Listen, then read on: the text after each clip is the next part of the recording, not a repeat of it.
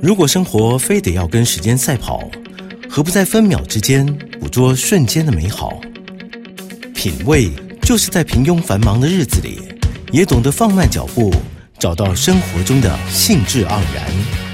欢迎收听《酒吧行家品味》，让来自不同领域的行家带你细细品尝生活的点滴趣味，与你共享生活品味。欢迎收听 News 九八九八新闻台，你所收听的节目是《酒吧行家品味》，我是李巴丁。今天我们品味阅读，想要来分享一本新书。这本新书的名字叫做《极地记》，极地指的是北欧的芬兰。说到芬兰，你会想到什么呢？很多人都会想到首都赫尔辛基，或是很浪漫的圣诞老人村。在这里，我们先来听梁咏琪的《魔幻季节》。跟着今天晚上的作者林奇博一起进入文学家的芬兰世界。悬疑的小说，下一页剧情是什么？我相信没有人晓得，世界究竟怎么了？也许是我也闷得太久，也许是我今天着了魔，好像失踪几秒钟。孩子似的闭上眼，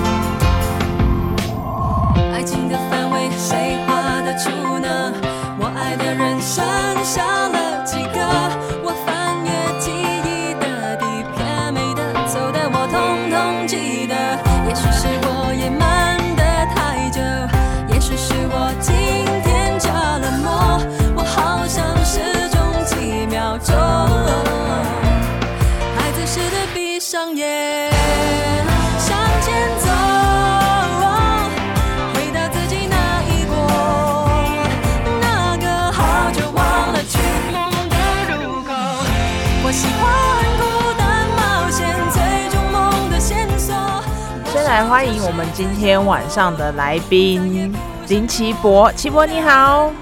各位听众朋友，大家好。是，然后啊，奇博，你先跟听众朋友介绍一下你的身份，因为你身份除了是我刚刚说的文学作家之外，其实还有很多面向哎。其实我自己是新闻人，我自己从事新闻工作二十几年哈。对，那我自己也做文学创作，文学创作也二十几年了。那另外当然还有一些身份是这几年我在发展自己的摄影作品哈。嗯，那要舔称为自己是摄影家吗？我自己是比较 比较不好意思了哈。可是我这几年发表了丰富的摄影作品，嗯那另外我也是艺评人哈，嗯写艺术评论是我个人的兴趣。那对，有一段时间我也发我也发表了非常丰硕的这个艺术评论，这样。那还有一个身份是我比较喜欢提的，最近我比较喜欢提的就是所谓的社会设计者。哦。啊。对，我过去呢曾经做的一些社会设计哈，嗯。包括那时候台湾正在流行这种所谓的嗯社会企业之前呢，其实我就已经做过了这个社会企业跟 NGO 结合的整个社会的设计的一个结构这样。然后还有呢，我觉得比较值得一提的是，去年二零二零年哈，我担任中山大学的住校作家，那我也参与了一个计划哈，嗯就是 USR 计划。就是中山大学呢，它在旗津这个地方，它要走入当地，帮当地呢做一个整个整个社会的一个再造。那我也参与在里头，我帮他们设计了一个很特别的一个行动，这样希望能够让中山大学的学生、中山大学的老师，还有呢迄今的国中生以及迄今的在地耆老，能够形成那种三角的关系，而且这个三角关系呢，它是互有关系资本在里头的哈。所谓的关系资本，就是以后大家都可以互相为用这样子。那这是我。这几年比较热衷的一个项目就是社会设计。那当然，这几种身份跟工作我也都是同时在进行。嗯，对。那今天晚上呢，齐博是以作家的身份来到我们酒吧行家品味，带来他的这一本新书《极地记：穿越象征的森林》。这一本书非常美，而且它里面写的文字会让你自己对芬兰勾勒出一个画面。虽然说，我觉得大家对芬兰这个地方应该蛮陌生的，不只是芬兰。齐博里面还写到了，他会来到芬兰其实是有原因的，对不对？对，其实哈，我是在二零一九年十二月哈，其实应该是上一个冬季了哈。上一个冬季呢，我受到这个亚特雷斯创意中心的邀请啊，去芬兰担任驻村作家。那一般台湾人对于亚特雷斯创意中心可能会比较不熟悉哈，可是呢，它是北欧最有名而且是最大的国际交流驻村的一个平台。哦，那你在欧洲呢提到这个亚特雷斯？应该是每个人都知道。然后在国际艺坛上面提到亚特雷斯创意中心哈，几乎每个艺术家都会跟你说，那是一个跨越极限之地。因为每个人只要到这个地方驻村之后，都会有一些蜕变。嗯，那当初呢，他们邀请我去的时候呢，是冬天的单元，它叫做冬日静居计划。就安静的居住了啊。是。那邀请我的时候，其实我有有一点点迟疑，因为一般的台湾人呢，去亚去这个芬兰跟北欧都是夏天去，对不对？对。那冬天不然的话，就是要去极圈追极光。对。所以每个人都在问我说：“芬兰的冬天那么冷，又那么黑，你去那边干嘛？”可是呢，去的是永夜。对，永夜。可是呢，它有一个很。重要的特质哈，就是芬兰的冬天呢，非常的纯粹、很宁静，而且极尽永夜哈。这个特质其实非常的吸引我。再来还有一个重点，就提到这个亚特雷斯创意中心呢，其实它它所在的区域，它叫做海门区乐，它曾经获得二零零九年的欧盟景观奖。那所谓的欧盟景观奖，就是全欧盟最漂亮的景观是哪里？好，它是一个区域。嗯。这个地方是海门区了，然后它是千湖之国的，呃，你说它是核心吗？它不是位在最中心点啊，可是它是最漂亮的地方，所以它被选为欧盟的景观奖。然后呢，这个亚特雷斯创意中心，它原先是一个一百多年的小学。对，然后它是芬兰闲置空间再利用的代表哈，它在二零零九年的时候废校，也是因为跟台湾的原因一样了哈，就是人口比较少，还有就是城镇的转移，城镇中心的转移，所以学校移到另外一个地点去。然后现在的团队呢，就把它承包下来，改成一个创意中心这样。那提到这个小学呢，它有一个大有来头的校友，就是西伦佩。这个西伦佩呢是芬兰第一个拿到诺贝尔文学奖的作家，所以亚特雷斯创意中心被认为，而且被称为是芬兰文学的原乡。哇！所以呢，因为芬兰的文学的原乡在呼唤我，所以我就毅然决然就到这个地方去了，而且我不顾冬天，这个很冷，然后很安静哈，对，又是永夜。可是我去了之后，我真的是觉得来对了，真的。来讲一下，他他如果从芬兰的首都过去的话，车程大概要多久？呃，车程的话，如果说你直接开车的话，应该是三个小时之内会到。哦。可是，呃，你知道，在芬兰，大部分的人都会乘坐火车，而且火车他们会不厌其烦的换车，这样哈。所以，如果是从这个，我们从。机场来算好了哈，因为我们一般都是从机机场抵达，要换两次火车，然后再由驻村单位开车来接。哦，那这样整个时间呢，也差不多三个多小时哈，因为中间他还要等来等去嘛哈，嗯。所以我的印象是，呃，我抵达芬兰的国际机场的时候呢，是正中午，呃，应该是上午，然后日日照正好的时候，可是到达亚特雷斯创意中心的时候呢，已经是一片漆黑，哦夜幕已经降临，所以是从白天到晚上这样。是，刚刚齐博讲这一段啊，那跟这一本书就是呈现在我们现在手上中间是有什么缘由吗？呃，其实哈，嗯，我会特别写这一本书嗯是有一个很特别的原因哈。其实我是是在二零一九年的时候夏天呢，我就已经展开一系列的旅程。是，我那时候我有一个创作计划哈，这个创作计划呢，我打算到呃不同的时空地点。然后去体会在现代的人的生活里面呢，因为我们现在每天都在网络上面嘛，哈，嗯然后呢，我们对于时空的感知是不一样的。所以呢，其实我在芬兰之前，我到过好几个地方。嗯哦，我到了，我是先到柏林，然后再到马德里，嗯再到东京，然后再到芬兰，最后呢又到伊斯坦堡去哈。然后去年是到高雄这样。那这一整个系列呢，我称之为奥德赛的旅程，也就是我的奥德奥德赛跨域创作计划。嗯整个旅程应该是这样子的。嗯那芬兰呢，应该是属于首部曲里面最后到达的一个地点，哦，等于是最终章反而最先呈现在我们面前。是因为芬兰真的太特别了，嗯，所以呢，我反而让芬兰变成首部曲。是。那我也很满意这样的结果，因为它当做首部曲呢，它是一个用一种非常的平易近人的方式先登场了。是然后呢，接下来的二部曲跟三部曲呢，它就是会有一个呃，已经开始已经有一个引介哈，嗯有一个很温暖的、很平静人的引介之后呢，读者接下来以后会有机会看到柏林跟马德里的部分。所以呢，我们这边先进一段广告，广告回来，齐博要告诉我们他在书里面他所看到的芬兰，他所待在的亚特雷斯创意中心这个地方，还有当然里面有很多跟你一样都是来到这个创意中心的艺术家，你跟他们发生的一些故事，对不对？是这个这这部分非常非常精彩，我们先进一段广告。欢迎继续回到 News 九八九八新闻台。您现在收听的节目是《九八行家品味》，我是李巴丁。今天晚上在我们现场的节目来宾是文学作家林奇博，带来他的新书《极地记》，穿越象征的森林。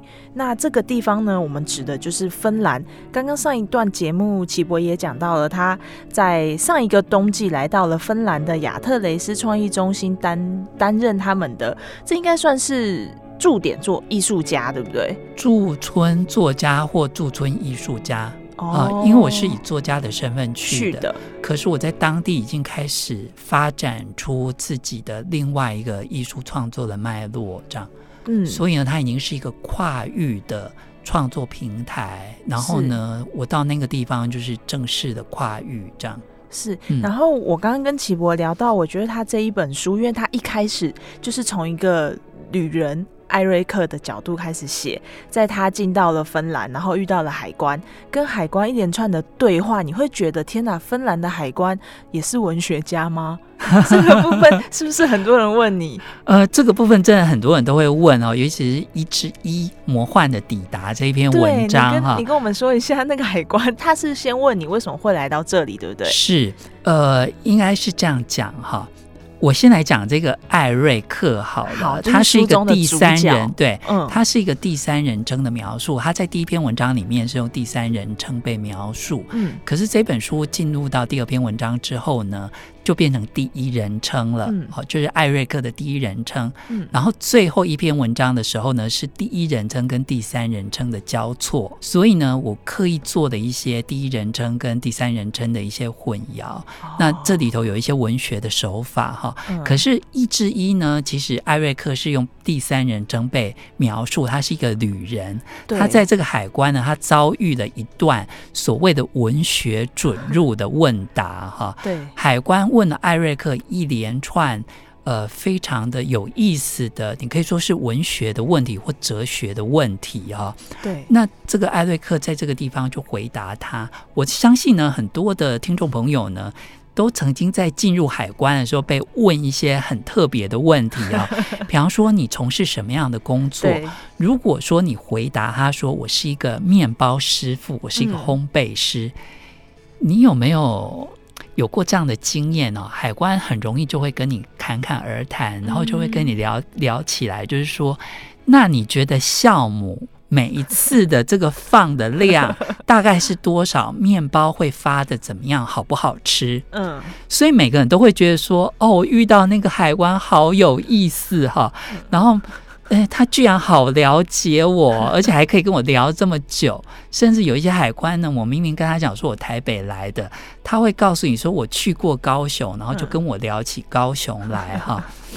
对，对对，然后因为这个海关有问你什么有趣的问题吗？这个海关问我的问艾瑞克问题，艾瑞克的问题哈，嗯我觉得很有趣的是，他问他说：“你为什么来到这个地方？你为什么不远千里来到极地，对，而且又是在冬天最冷的时候来？”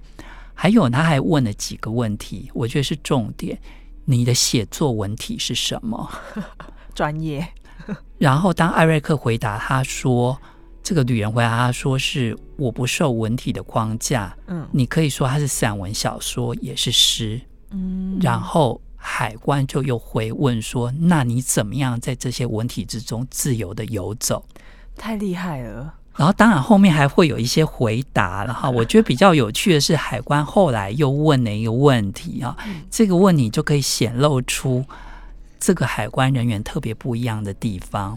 海关人人员又问说：“啊、我记得法国思想家、哲学家傅科曾经说过，他为了隐藏自己而写。嗯你也是为了隐藏自己而写吗？”嗯，当一个海关人员会问你这样的问题的时候，你绝对会留下很深刻的印象。那很多人哈、就问说，诶，聊这个烘焙，或者是说聊他来过高雄啊，这种都是很寻常的话题。那为什么这个欧盟的海关可以跟你聊哲学啊？其实我在那个时刻哈、我我也没有特别的惊讶，应该说艾瑞克没有特别的惊讶，因为时差已经太严重了。对，可是呢，事后再去回想啊，你会发现，其实欧洲的教育跟我们不太一样啊。我举这个妇科所在地的这个法国为例好了。在他们的小学跟中学教育里面呢，他们非常着重的一门学科叫做哲学，哦，在台湾的教育里面是不会有，的。对，嗯嗯嗯，很特别，然后呢，在你如果要在法国当一个老师，嗯。最重的一个科目，你要参参加一个会考哈，最重的科目也叫做哲学，他们很看重哲学这一块。很看重块，哲学，嗯。这就是这个欧整个欧盟区跟别人不一样的地方啊。嗯。然后芬兰呢，其实我也不意外哈，因为芬兰的教育一直都是台湾取经的一个对象，他们的教育方式是非常的启发性的，嗯而且呢，哲学一定也是他们很重要的一环，甚至创作都是他们很重要的一环哦。然后还有一个台湾人最近这几年的选显学啊，你如何跟自己相处，如何有被讨厌的勇气。对对对，这个他们从小学都已经学会了，他们有非常坚强的那种内在的力量，这样。所以跟他讲说你是一个作家，你的文体是什么？然后呢，你的这个写作里面含有一点哲学的成分在里头，他是他会马上抛出相关的问题来问你。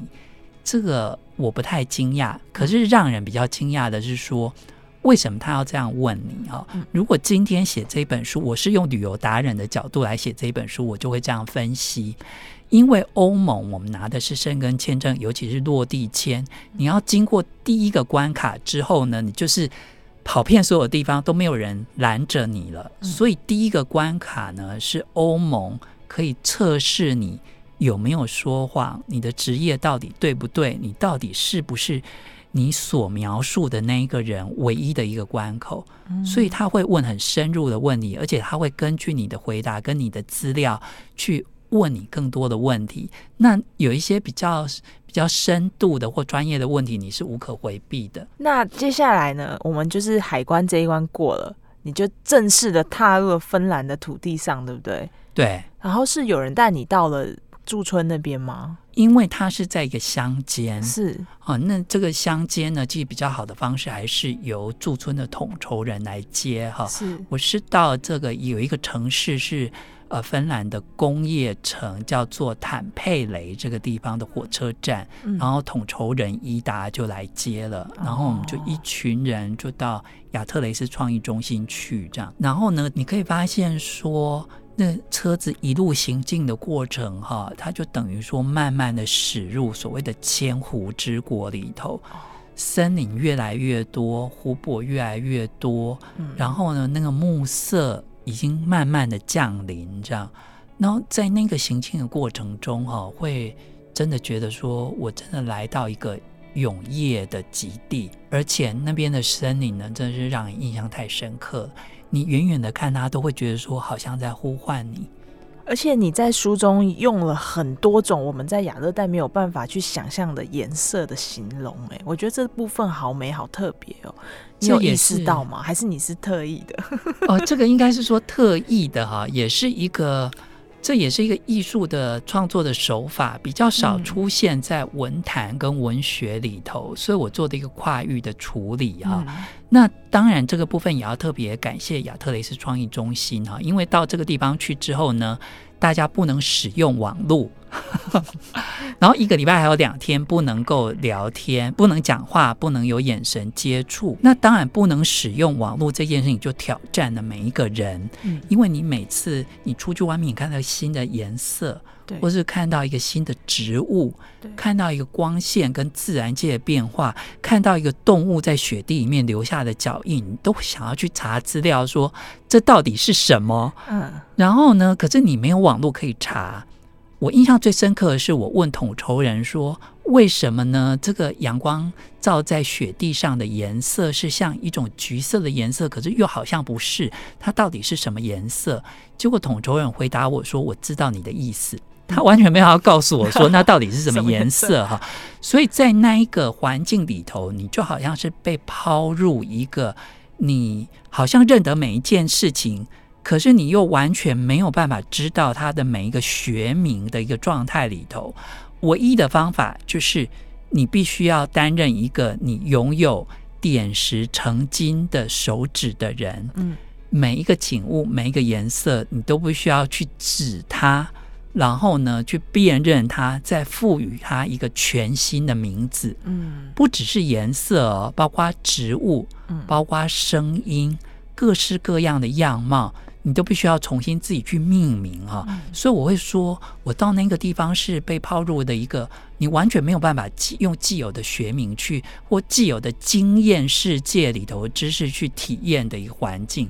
嗯。然后在那里头呢，你投入的一个全新的宇宙里头，最后我走出来的时候，我已经建构了属于自己的宇宙。嗯，我我每一件事物，我都为它赋，我都为它赋予了意义，跟赋予它一个全新的名字啊。嗯那比较特别的是，回来台湾之后，我当然不会放过自己，就是随便这样过去啊。以记者的精神呢，一定是每一个事物，比方说苔藓哈，为什么会有那么多不同的苔藓？我一定去把每一个东西都查出来了。嗯它的学名哈，它的颜色颜色太难辨认了啊，因为在目光之下的颜色跟你在照片上面看到颜色又不太一样，所以颜色我会保留当地。可是那到到底是什么样的植物呢？我当然回来台湾之后，我已经查到所有植物的名字。